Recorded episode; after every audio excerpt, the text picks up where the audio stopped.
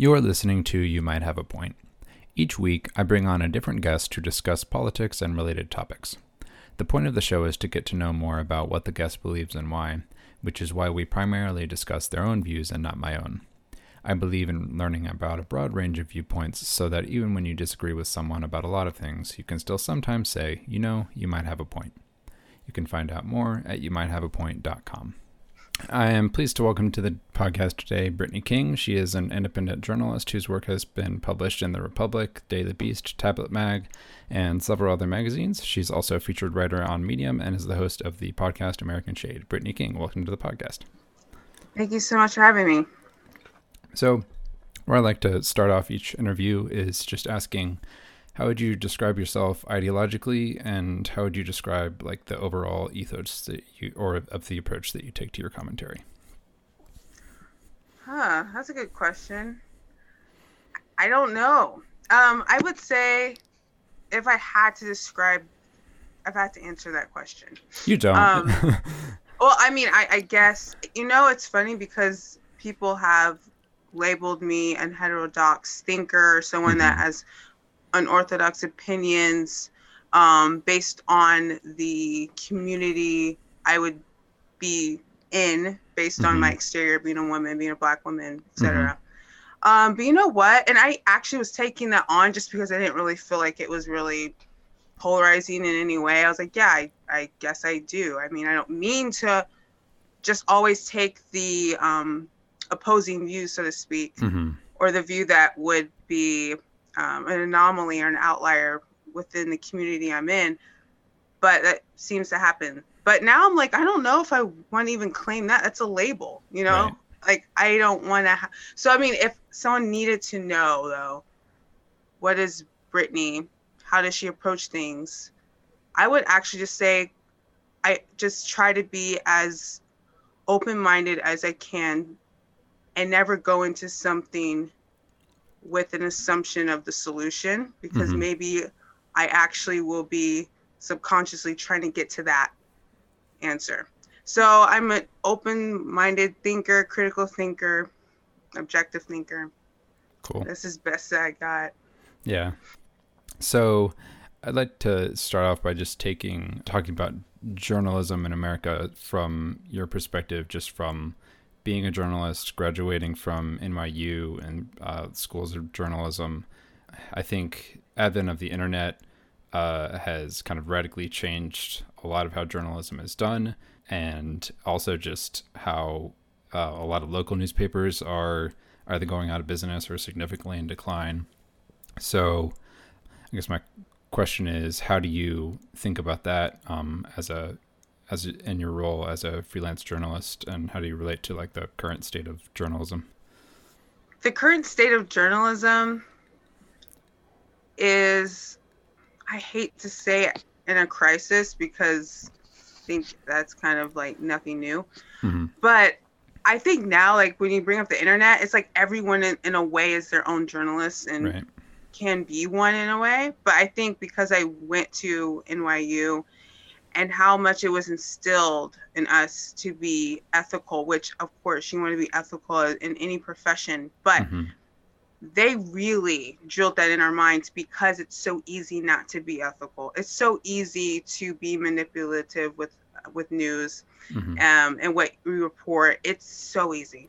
And when I see, you know, left wing news or right wing news, and I can just see everything how they cut, like how both of these publications or news outlets could have got the same video, the same story, and just mm-hmm. you know contextualize it to fit their narrative or their biases. So, for me as an independent journalist, that's why I am. Um, I feel like a lot of news and journalists are basically PR for a political stance that they're taking. And for me, I'm independent with my profession and how I think and within a political stance. I don't affiliate with being Democrat or Republican.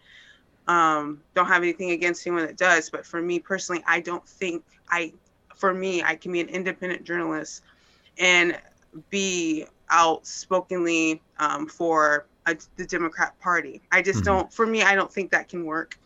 So that's my approach is to um, stay unbiased as I can. But if my piece or whatever comes out, report comes out that might lean more right or might lean more left, so to speak, I don't try to fix anything up. If it's the truth, it's the truth, and how it mm-hmm. comes out in the construction of what liberal or conservative looks like in America, it's not up to me. So I just say I'm the PR for the truth. I'm yeah. not PR for a side. Yeah, I had Bill Scher on earlier, and he also reflected on how it's easier as a freelance journalist to not take a particular ideological langu- language. I mean, he identifies as a liberal, but he also, I think, has said that it's easier to be o- more open-minded. Uh, but at the same time, he acknowledged that it was uh, not uh, as easy financially um, because you're not a PR outlet. Like the PR, the truth doesn't have a yeah, much funding. Um, yeah. Um, so yeah, would you? I, I'm curious. Would you consider being hired by an outlet, even if they you thought of them as having a bias? Because I think most uh, most media outlets do. Um, I think some outlets are better at acknowledging their own bias. Um, or do you want to stay as a freelancer? Um, good question. I I mean, this is something I contemplate with. Um, but the thing is, it's like if I do a freelance piece, if I do a reporting piece and it comes out and I know that, oh, this is more of a liberal angle, not that I'm trying to make it that, but mm-hmm. it is, I'll pitch it to a, a liberal publication. Um, like, like a piece I did on Kanye. I looked at this thing that was happening when he was running, when he broke down um, in South Carolina, I believe. And I wrote the thing, I read it back. I'm like, who would take this? Oh, I think the Daily Beast would take something like this and they did. And then I my my piece Black Free Thought was way more um it was actually I don't know how you would classify that. Sure. I think it is the most independent, like objective piece I have done.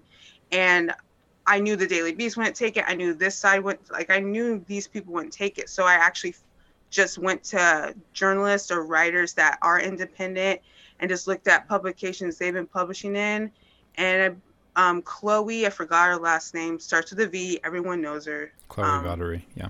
Yes, she wrote a piece for Tablet Magazine. I read it, and I'm like, it's not the same subject, but the tone is kind of the same mm-hmm. as mine.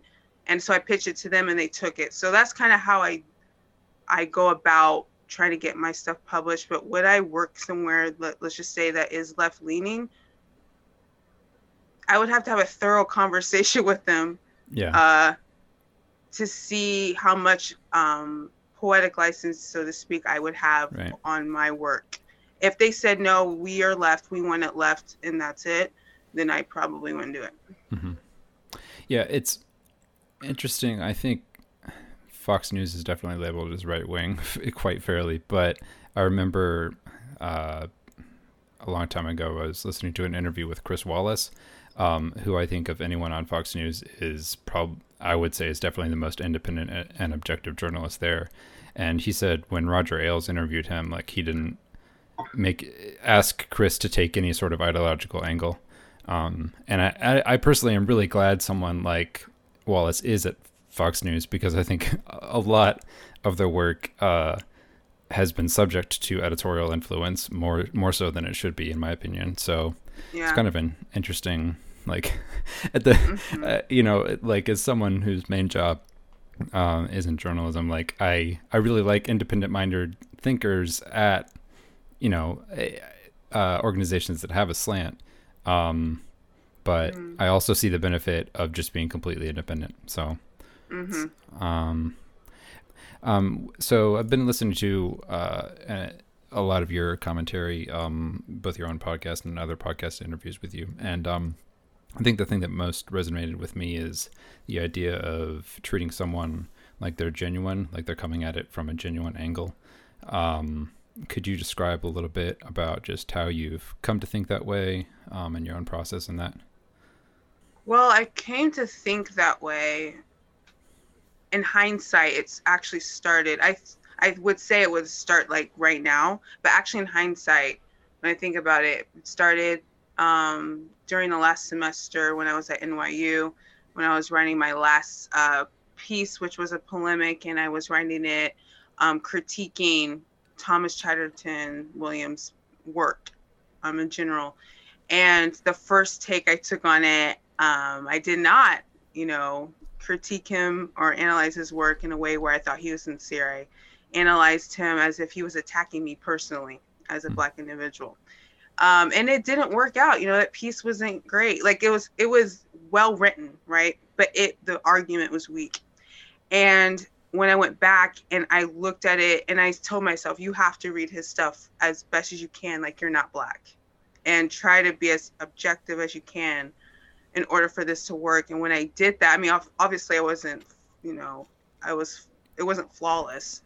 But when I did that, and I did critique him as if he was completely sincere and he had no vendetta against the black black community or anything like that. It was a personal choice for him. It was way easier for me to do the work, and the piece came out to be one of the best pieces during the time I was at NYU. So now, as hard as it is, and it's very hard, especially when you completely disagree with the person's take on something to mm-hmm. still critique them as being sincere and i look at it as would i want that for me i, I mean even if i misstep or if, even if someone doesn't agree with me i still would want them to come at me you know um, as if i meant what i said sincerely yeah. and genuinely so as cheesy as it sounds do unto others how you mm-hmm. would want them to. So in a way, that's what I do, and it's hard. And there are times where I think I'm doing that, and then I read back, I'm like, "Dang, you really went in on this person. You should revise this." Um, and it and it happens, but that's the best way to do it because mm-hmm. if you do that, you can think more clearly. You can be more objective, and your emotions won't get in the way of your thoughts. So it's better for you. Yeah. Um, I guess uh, when I've read sort of critiques of the concept of objectivity, um, that they've sort of uh, critiqued the fact uh, the the sort of extreme like facts don't care about your feelings, or like we're only interested in objective data. And you know, I personally think that that can go too far because like we as human beings in a sense we're objects we have physical bodies in the world mm-hmm. but also like so much of our perception is affected by our culture, um, how others uh, treat us based on um, how they perceive us, how we treat others, how they perceive them. Like a lot of it is filtered through somewhat of an objective, a subjective lens, and uh, I, I, think it's important to not ignore that piece of it either. Would you, mm. would you say that's right? Yeah, for sure. Um, I'm not. I, yeah, I guess it might translate like just read them like a robot. Not at all.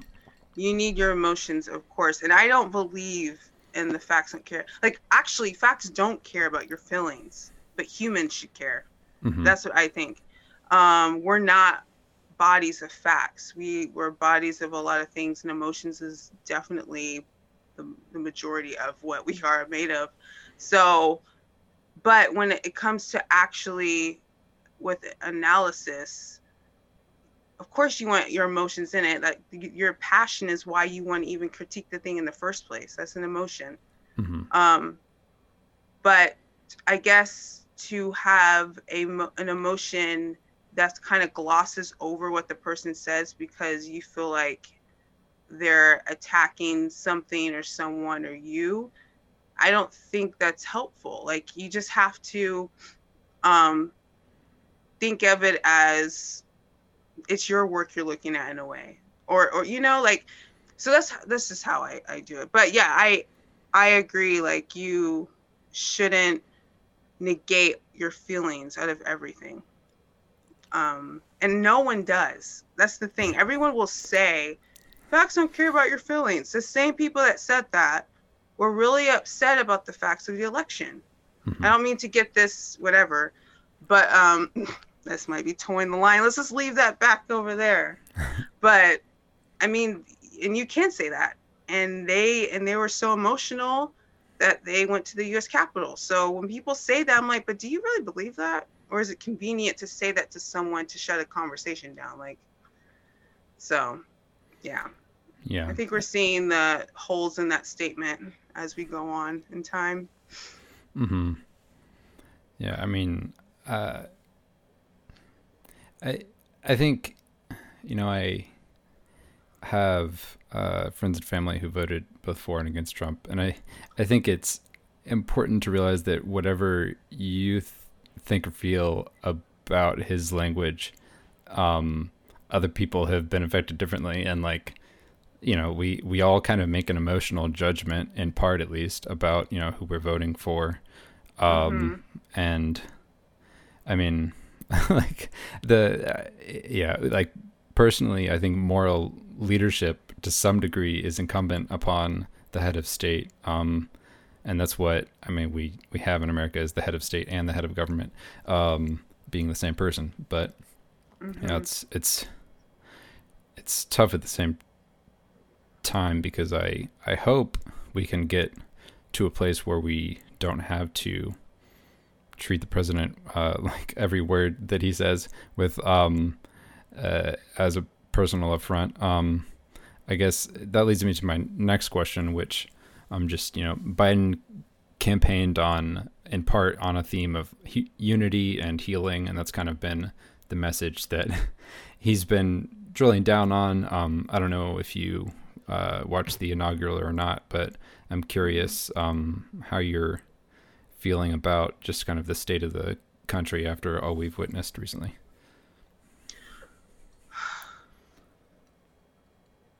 You know, I did watch the uh, inauguration. I would say I don't I don't know one minute I might say I might be more optimistic, and then something happens that I never thought would happen, and then I might be cynical, then something great happens. So I keep, I stay a cynical optimistic because, like, I want to aim high, but then level it out at like a realistic spot. Mm-hmm. I don't think things are going to get better. I just hope it doesn't get like right now. I mean, mm-hmm. um, better in any time soon. But I hope it just doesn't get worse than what we've seen. But with Biden's sentiments about unity is very kumbaya, and it's not real. It's not realistic. I know he has to say that as president, and I think actually maybe he had to say that. Um, but realistically, with Americans like living day by day, seeing what we see, and talking to people that on the on our side, on the upside, whatever side, that is that's not real. And I think that's the problem with America is we try to romanticize things like unity and we try like what does that mean though? Like and I actually did say this. I think I said this in like a YouTube video I did and then also like I tweeted this out and I said we can't unify when we can't even respect each other. Like we mm. can't even look at each, the other side. Like we can't even look at, at each other without, you know, wanting to scream or whatever. So he, I think respect is something he should have just pushed before mm. unity. Unity is just, it almost makes me want to just roll my eyes. Like really, that's what you're gonna say right now. Um. So yeah, I I don't think things will get better. I hope they won't get worse, but we have to respect each other. That's the first step before we even think about uni- unifying at all. Yeah, I think it's funny if you try to pick one word, it's almost like, well, does that word quite capture it? Uh, like when I think of respect, I guess I think there are two ways. You know, respecting someone like uh, the office of the president versus the person, um, or you know, respecting someone's basic human dignity versus like their opinions, because a lot of times they're people with very unrespectable opinions that shouldn't be, you know, considered acceptable. Um, so, yeah, I don't know. I think there's. That's a kind good point. Yeah, yeah. There's. A, oh there's no, I didn't mean come in. Oh no, it's fine. Um, I don't. Um, yeah, it's it's fine. I think there's always going to be a tension. I guess I was reading. I don't know if you're familiar with Braver Angels but mm-hmm. um, I was reading a piece by someone who works for them uh, and has led like different uh, workshops. Um, and they were saying like it's important to not just ignore conflict, um, mm-hmm. and the fact like the point of the debates is to have conflict and to say what you actually think and to not um, sort of paper over what you think because you're there to disagree um, mm-hmm. and that you know like they mentioned like uh, sort of couples therapy is like you know when you're in marriage counseling like you have disagreements that's what you're there for and if you try to be nice about it like that's you're not going to make any right. progress um, right. so yeah i think that's it's always something to keep in mind. Um, but I'm curious how you would uh, describe how your faith relates to your politics. Uh, um, we're both Christians, and I think that that personally is something that America could use right now for people of faith to um, to act like it, um, because uh, it's I don't know. Uh, uh, I think religion has been sort of co-opted as like like the Christian nationalist, uh, like it's there's a subset of white evangelicalism that I think has gone completely off the rails, um, which mm-hmm. I'm personally mm-hmm. dis- disappointed by. But um, anyway, that's a lot of editorializing by me. How do you um, relate to politics when it comes to your faith? so yeah, I think I mean, that's the that is the foundation to how I go about my writing, my podcasts, whatever I do, um, and how I can say, okay, look at this person with their sincerest, um, look at them sincere before you analyze them, things like that, because of my faith to look at people's humanity first. And it's, I mean, I don't know if I want to get deep with it. I guess I, I'm not going to go into it all because this is not Sunday. But well, I, I kind I, of want you to, but that's oh, fine. Like, I mean, I mean, I, I guess I can give an example. Like, sure. Like, so so I guess this some background. Like my dad, he is a preacher, and he um was a assistant pastor for how many years? 30 40 years in mm-hmm. my hometown. And then he went off and like started his own church like, like a couple of churches. And then um within the past i think 10 years maybe he's been back at our home church. And um but within that time for me personally it took me until 24 to really develop a relationship with god. Um let's just say i wasn't a great reflection of a Christian up until then. Let's just say mm-hmm. that.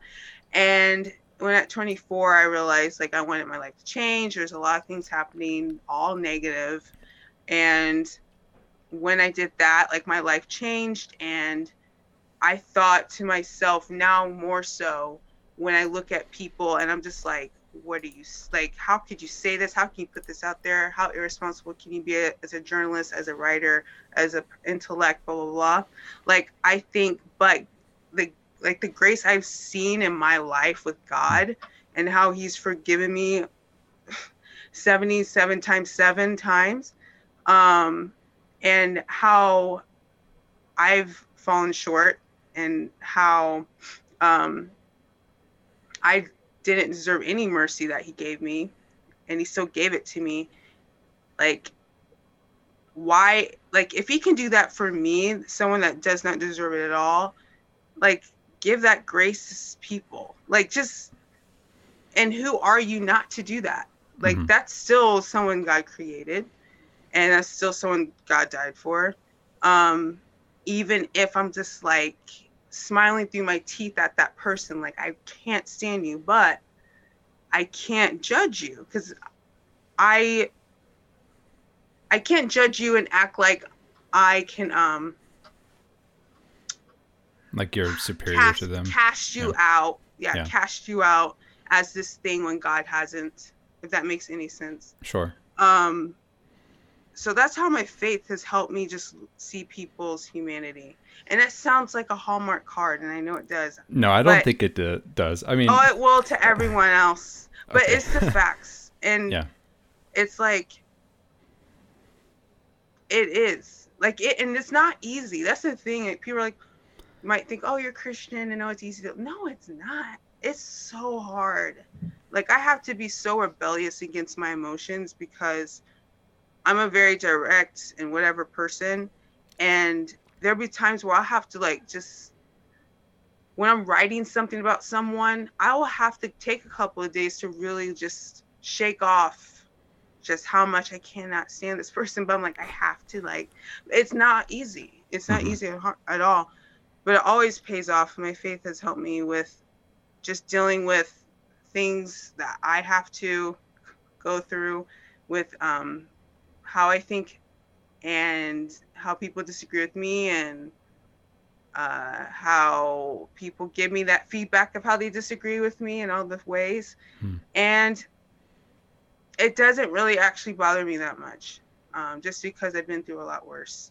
But yeah, my faith just helps me to see people as humans. And yeah, I agree. Like that would be a great thing if people if religion, more so Christianity, wasn't so stigmatized as quote unquote the white man's religion mm-hmm. and something that was used to weaponize people into slavery, which it was, but that's not what it means to be Christian. Mm-hmm. That's not what the Bible was was for. Like they manipulate the Bible, and now it gets this, you know, horrific stain up until 2021 still.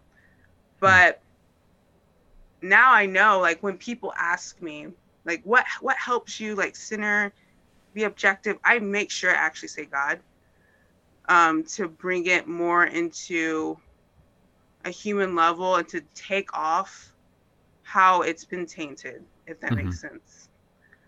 Um, and they're usually not, and they're they're not shocked. Thank God. I'm not. I'm thankful that they're not like, "Wow, you're a Christian." Like that would be horrible if they're like didn't see that at all. Mm-hmm. But when I say that's how I go about thinking, um, that's actually kind of something new for people to hear. Like, oh, I just feel like God's an emotional thing. I'm like, no, actually, He can help you think straight as well. Hmm. So that was long, but that's my answer. No, that was that was great. Thank you um, for sharing that. I think uh, I've been reading a, a couple quotes from Frederick Douglass recently, and he just um, sort of lambasts the hypocrisy of uh, white American Christianity in his time, um, and and it's it's I mean it's very powerful because um, he he talked about how the his own relationship with God and it uh, impacted like his anger about the sin of slavery. Like he was already angry about it, but he got even more angry, right? Mm-hmm. Like, um, and I think, yeah, it's just been very, um, impactful to read and consider that. Um, mm. and I think, like, uh, uh, I mean, it's, it's maybe a little, uh, like oversimplified to say, but I think that the the white church has a lot of a lot to learn from the black church, and um, it that's been my experience anyway with um, uh, just going to churches of a variety of um, uh, different blends. Like um, I'm just always uh, impressed and struck by that. Um, I think doctrinally, like if you're not suffering yourself or suffering with others, you're probably doing Christianity wrong. like there's um like you know if you're living a like i think christianity is hard. Um it's supposed to be hard. And if it's easy for you then you probably want to rethink your faith. Um but uh yeah like you said it's not sunday. That's enough preaching. Um yeah. i guess i, I want to talk with you about um your experience as um, like a Black Lives leader, Black Lives Matter leader and organizer.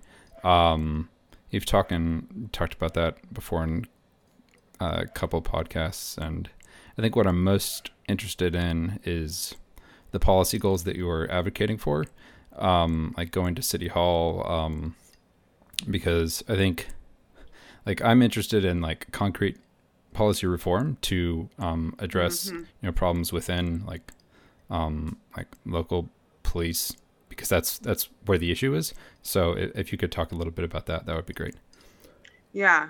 So when I was doing Black Lives Matter Columbus in 2016, um, we did focus more on like local level things that are happening. And Columbus, Indiana is the hometown of former Vice President Mike Pence. Mm-hmm. Um, so it's very conservative Republican. I knew a Black Lives Matter would stir up some stuff. I didn't I didn't start it to stir up things, obviously. Sure. Um, but I was like, that's inevitable. What's going to happen? And actually, before I even like kind of announced it, I made sure that I talked with the mayor. I actually sat with the mayor and we talked and talked with other city officials. I even met with the chief of police. That was interesting. But I was like, I, I need to do this thing um, mm-hmm. because I want longevity with this.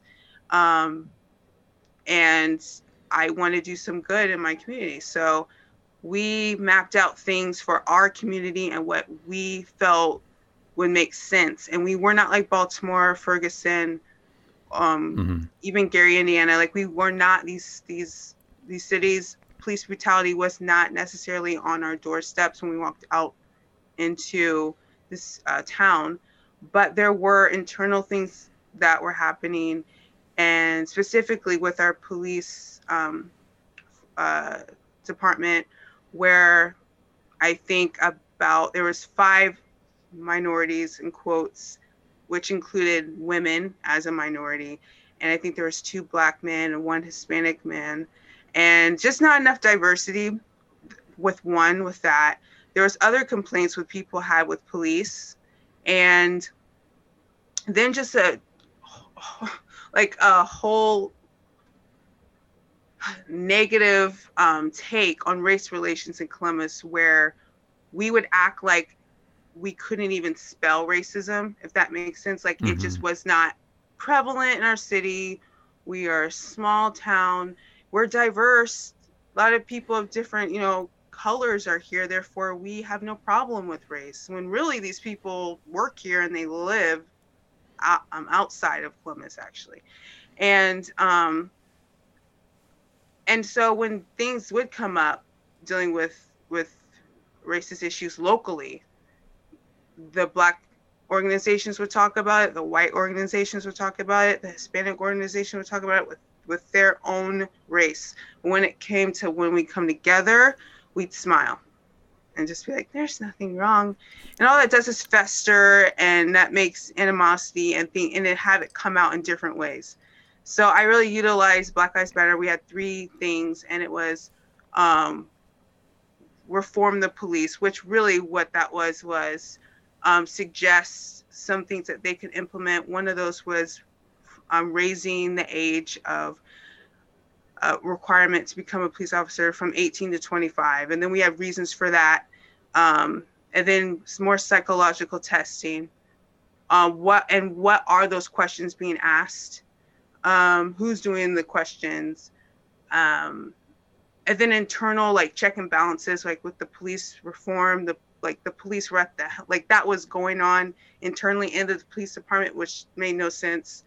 Um, and also at the police reform board, the person that the president we found out was appointed by the chief of police. So we're like, well, that's also not doesn't make any sense if mm-hmm. the person that's supposed to be check and balancing the police is headed like the, they're put there by the chief.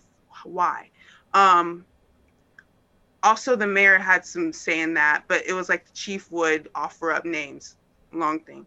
Um, and then we realized like the person that was president over the police board, they're only supposed to have a four year term, but this person had 20 years there and no one challenged wow. it because no one really knew the information. No one knew. Mm-hmm. I mean, and no one went to these board meetings that were public a lot of people didn't go to city council meetings that were public. So we decided we need to publicize the city council meetings. We need to publicize the police meetings. And that's the things I would always amplify um, at my meetings and talk about it and say we need to show our faces there so they know that people are watching them and they know that we want changes to be made. If you don't show up, why would they change anything? Um, there's no one in the room to challenge them. And also, one of our objectives was community unity. So we actually wanted to uh, have events and meetings where we could facilitate dialogue, where respectful, unsafe spaces could be there for conversations. And I would say every time we did that, it always we always left on a good note, so a civil note. There were times where it got heated, but like you said, conflicts will ensue, and that's kind of mm-hmm. how, you know, when it's authentic and organic, that's what's going to happen. Um, and so, and then also unity, or yeah, unity and understanding with the police. We wanted the police to get to know the community, and we felt sure. like that was a big problem with these police shootings where if the police knew the people that they were targeting, if they like let's just say Alton Sterling, which is one of the catalysts of why I even started BLMC, but and Philando Castile. But like let's just say Alton Sterling was known for selling CDs always in front of this gas station. The gas station owner knew him, didn't care he was out there. Police mm-hmm. got a call and then he was killed. But the thing is, is like if they policed and really under went and really got to know people in that neighborhood and and went to that gas station, I'm sure it wasn't like out in the outskirts, it was in right. the center of the city. If they saw him always there, if they got the call, they show up, it's Alton, they could have dealt with it differently. They could have been, oh, okay, you know what, you can't you can't be out here. You know you can't be out here. And you can tell them to leave, but it wouldn't have went to that because they know him. And so that's or they've seen him and they know he's not a threat. So that's what we wanted. We wanted them to to get to know our faces, see us. Um, I would invite them to the BLMC um, events and the meetings. I'm like, you're more than welcome to come. We have nothing to hide, and that's a way for you to see who's concerned about what's going on in the nation. Um, and if they wanted to ask you questions, hopefully you'd answer them. So they knew they always had an open invite. Did they come? No. Not to say like they didn't want to. I'm not saying that, but they didn't. Um, but we, me and the chief actually had like maybe two conversations. Um, and this was during like when Charlottesville happened. I know that we had a mm-hmm. conversation mm-hmm. because, you know, we're things start to happen in our city. White supremacist groups started to pop up, um, started to hand out flyers in their city, actually targeted me when they found out who I was. Didn't like me, obviously. And one actually there's I was getting I always got all this stuff every almost every no at least three times a week. I would get all these messages, you're this, you're wow. that, like racial epithets. The thing is, is I was prepared because I I knew that was gonna happen. And also I tried my best to model BLMC after like Dr. King and the civil rights movement. And and also um, I would be remiss not to say like the Black Panther Party with how they um, you know, organized and had uh, helped out the poor, helped out the homeless, and things like that. That's what we did as well. Um, so, but I was just prepared for that. I was like, that's going to happen. But when this white supremacist sent me, um, that was over this group, and I'm not to say their name, but um, he sent me a, a inter like an interview I did actually denouncing them, saying like they're this they're not taking over our town, blah blah. Don't know how he got this picture of me, if how he took pictures off of me off the TV, but he did, and he made like this like this uh like this storyboard almost, and drew me in this racist cartoon, big red lips, big bulging eyes, darkened my skin and then lured me into like this warehouse and like at the end was me being lynched. And he was like lynch yourself you n-word black lives don't matter. And i remember he sent that to me and i was just like wow. Okay this is more serious like i wasn't even like oh this hurts actually i actually was just like i'm actually afraid for my life a bit mm-hmm. because a month prior, I was doxxed by another white supremacist. So I'm like, do they know each other? Do they know where I live? Like, does this person know where I live? And I was more afraid for my family. It was a big thing. So, and that just made it more known like, okay, what we're doing, we need to keep doing. Mm-hmm. Um, so those were things like concrete level local things was changing what I said with like the police with um with even city officials and challenging why certain things were happening um, in the community. And also supporting the national black lives matter and at, and at that point they had clear objectives. The number one was anti-police brutality not anti-police anti-police brutality. Very clear. That's the number mm-hmm. one thing. Um, and then they also had like invest and divest. And they also had like you know uh, about education and things like that. Like but number one was on their their site. Um, now it's different. But anyway that was my time with blmc and i'm very happy we did it. Proud of everyone that was there and i'm happy that taught me so much and i believe that is why when i write the things about critiquing people that i don't feel have my community and their best interests. I'm mm-hmm. coming with experience, and I feel like it gives me more weight in the game in a, in a sense. Yeah. So. Absolutely. Yeah. Um, thank you for sharing all of that. So, closing question for the podcast is Can you tell me about a time when you heard an argument from your critics and you thought, you know, you might have a point? Wow, that's every day. No kidding, that's not real. No, I mean it's not bad if it's every day. But I would say the number one thing is so and now it's very sticky, but I would say this with the idea of freedom of speech because I I say I'm a very big you know proponent for it. One because being a writer, you don't want to have in mind that like certain words, certain things, certain phrases, whatever you can't say, and that just mm-hmm. that's going to do something with how you think. You're gonna, it's gonna um, be in the way. It's gonna roadblock stuff. Like I can't even think that because I can't say that. So why even like put that on the table? It's just frustrating. Also, certain things need to be said, even if it's offensive, and that's subjective right there. But mm-hmm. whatever. But as time goes on I'm just like, you know, this is more complicated because when people would, you know, if I wouldn't be in conversation or debate about freedom of speech, you know, I make my case and make it very clear. And the person opposing that would make their case and make it clear. But I always felt like, but freedom of speech is good for you too. It's always good for everyone. But now I'm thinking maybe they have a point with certain people having the reins of freedom of speech are just irresponsible. And it's but it's hard to say who can dictate who can talk. Mm-hmm. It's it's such a complicated thing. It's free speech is our number one. That's our First Amendment right. Like everyone has the right to that.